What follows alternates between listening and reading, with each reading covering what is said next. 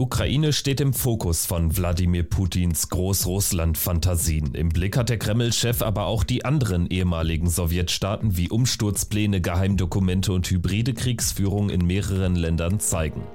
Darum geht's in dieser Folge von Wieder was gelernt. Das ist der NTV-Podcast. Alle Folgen können Sie hören auf ntv.de in der NTV-App, natürlich auch bei RTL Plus Musik und allen anderen bekannten Podcast-Plattformen. Und um keine Folge mehr zu verpassen, können Sie auch in der NTV app die Podcast-Push-Nachrichten abonnieren.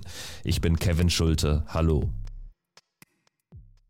Die Ukraine ist nicht das einzige Ex-Sowjetland, das Russland ins Visier genommen hat. In den vergangenen Monaten wurden Umsturzpläne auch für Belarus und die Republik Moldau bekannt.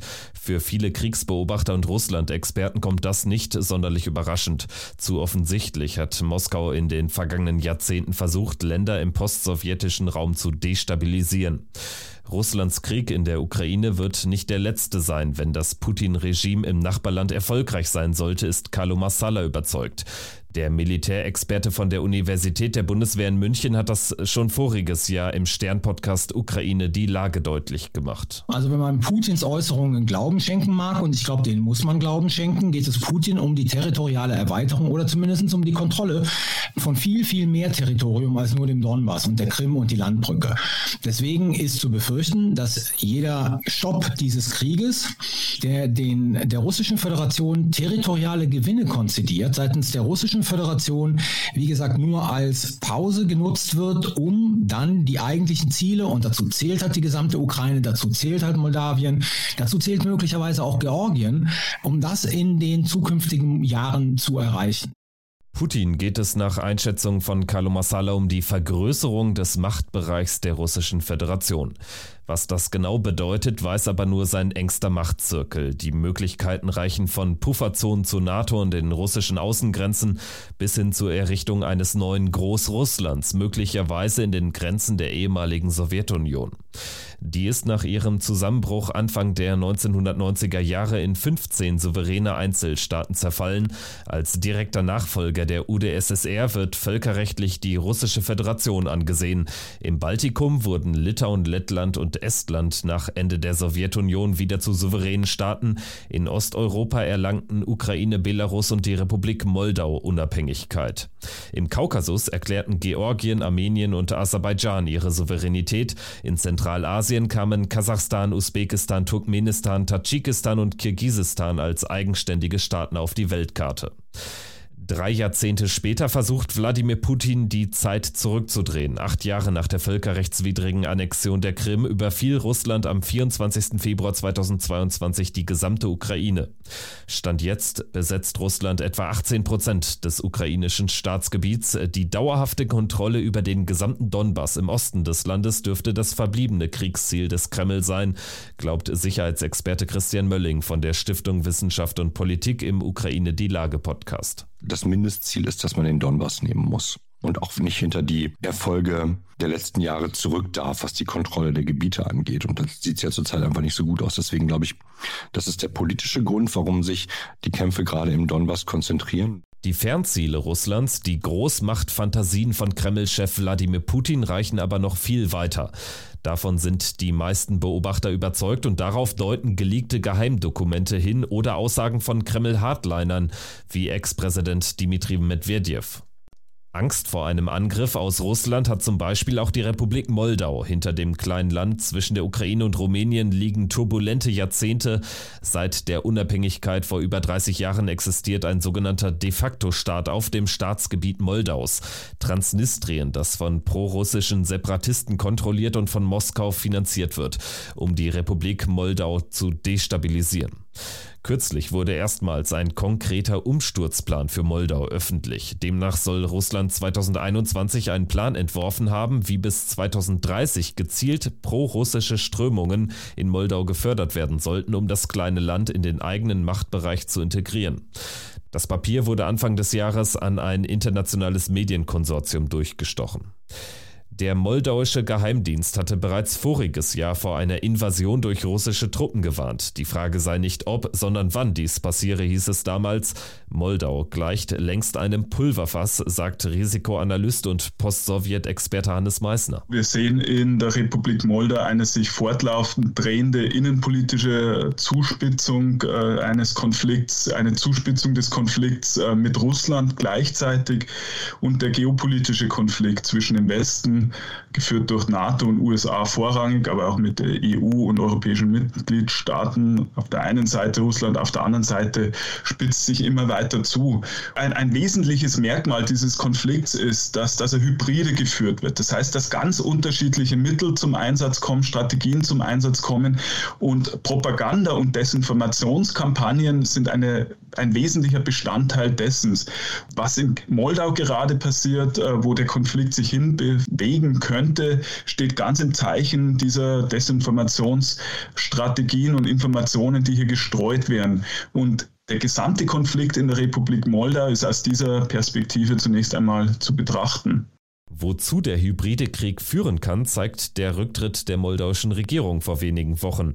Ministerpräsidentin Natalia Gavrilica zog Mitte Februar nach nur eineinhalb Jahren im Amt die Reißleine und mit ihr das gesamte Kabinett. Zuvor hatte die prorussische Opposition massiv Stimmung gegen die europäisch ausgerichtete Regierung gemacht. De facto längst in den Händen Russlands ist ein anderes Ex-Sowjetland. Belarus ist der treueste Verbündete Moskaus. Die vollständige Einverleibung durch Russland scheint nur noch eine Frage der Zeit zu sein. Im Februar war auch hier ein Geheimdokument aufgetaucht, das Pläne enthüllte, wonach der Kreml angeblich die Annexion von Belarus plant. Das von Experten als echt eingestufte Papier zeigt, wie Belarus bis zum Jahr 2030 Stück für Stück an Russland angegliedert werden soll.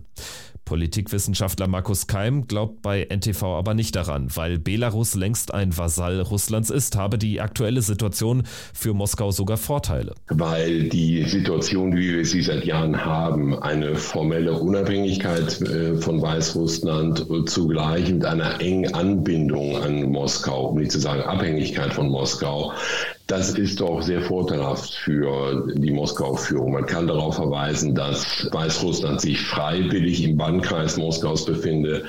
Es schwächt sozusagen den Vorwurf des Imperialismus, den der Westen erhebt, ab. Und gleichzeitig kann man sich der politischen und auch militärischen Unterstützung von Minsk versichern. Von daher scheint es mir doch eher so zu sein, dass Moskau gar nicht das große Interesse hat, am Status quo etwas zu ändern. Belarus hat bei den Vereinten Nationen zuletzt als eines von nur sieben Ländern weltweit gegen die Verurteilung des russischen Angriffskriegs in der Ukraine gestimmt.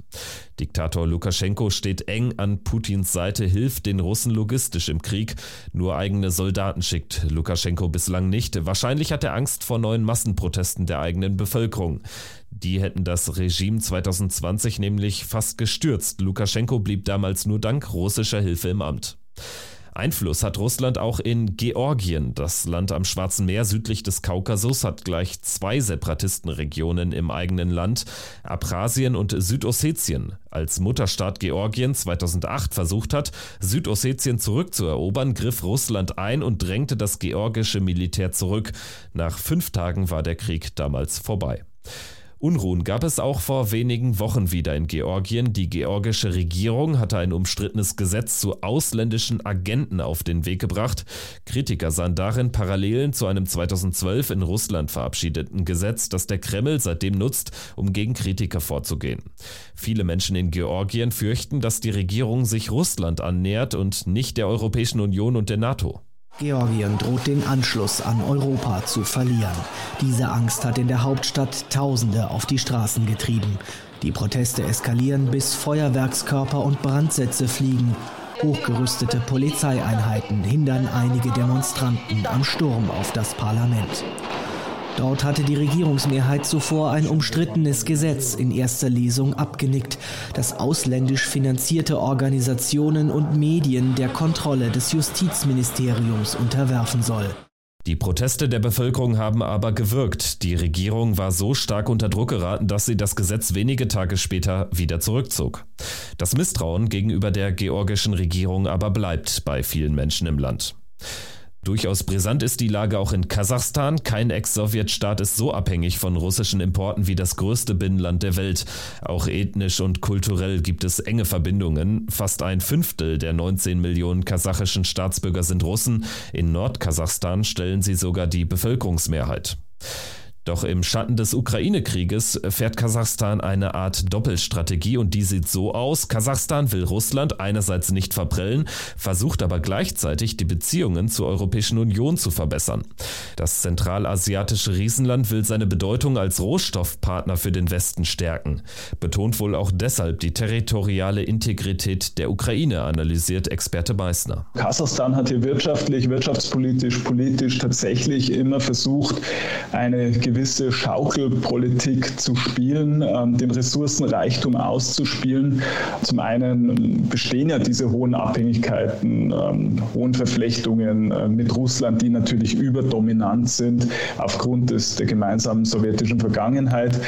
Aber man hat auch versucht, mit China zu kooperieren, mit dem Westen zu kooperieren und, und der Ressourcenreichtum des Landes, die Attraktivität des Landes, auch für chinesische ähm, Investitionen im Rahmen äh, des Seidenstraßenstrategie im Übrigen, dass die, diese geostrategische Bedeutung ähm, und den Rohstoffreichtum des Landes hat man hier für diese Schaukelpolitik immer genützt und auszuspielen versucht.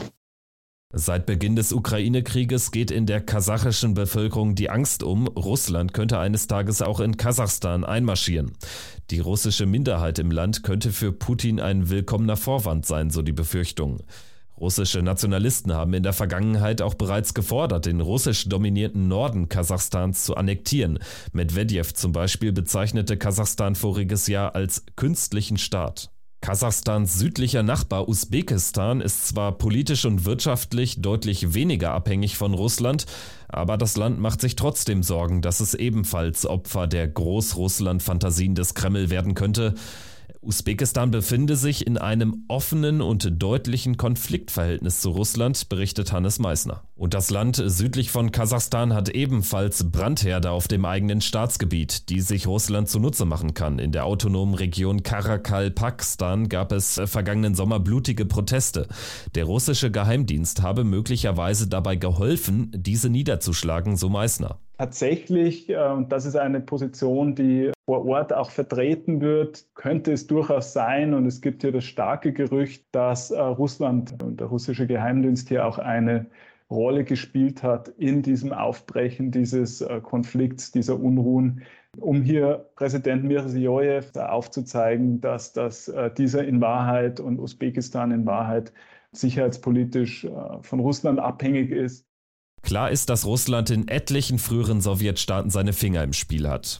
Ob das bedeutet, dass Putin tatsächlich die Sowjetunion wiederherstellen möchte, ist Spekulation. Anzeichen dafür gibt es aber, fasst NTV Russland-Korrespondent Rainer Munz zusammen. Ja, das passt einfach in das Gesamtbild. Es ist der Krieg in der Ukraine, um dieses Land unter Kontrolle zu bringen, um einen antidemokratischen Schutzwall zu schaffen. Dazu passten die Papiere, die es ja auch zu Belarus gibt, wie dieses Land noch enger an Russland herangeholt wird. In Moldau sehen wir jetzt etwas Ähnliches, ohne dass man das Land einfügen will, unabhängig lassen, aber unter Kontrolle. Das Gleiche erleben wir in Georgien mit Drohungen gegen Tbilisi, die Hauptstadt und die Demonstranten dort. Also all das passt in dieses Bild, was Moskau möchte, nämlich die territorialen Grenzen der Sowjetunion mindestens im Westen wiederherstellen und all diese Länder unter die Kontrolle Moskaus zu bringen. Die territorialen Grenzen der Sowjetunion, das würde auch das Baltikum mit einschließen. Kein Wunder, dass sich die EU- und NATO-Mitglieder Litauen, Lettland, Estland schon seit vielen Jahren von ihrem großen Nachbarn bedroht fühlen. Russlands Einmarsch in die Ukraine gibt ihnen recht. Das war wieder was gelernt mit einer neuen Folge, diesmal zu den Destabilisierungsversuchen zur Einflussnahme Russlands im postsowjetischen Raum. Ich bedanke mich fürs Zuhören, abonnieren Sie den Podcast gerne und schalten Sie auch in der nächsten Folge ein. Tschüss.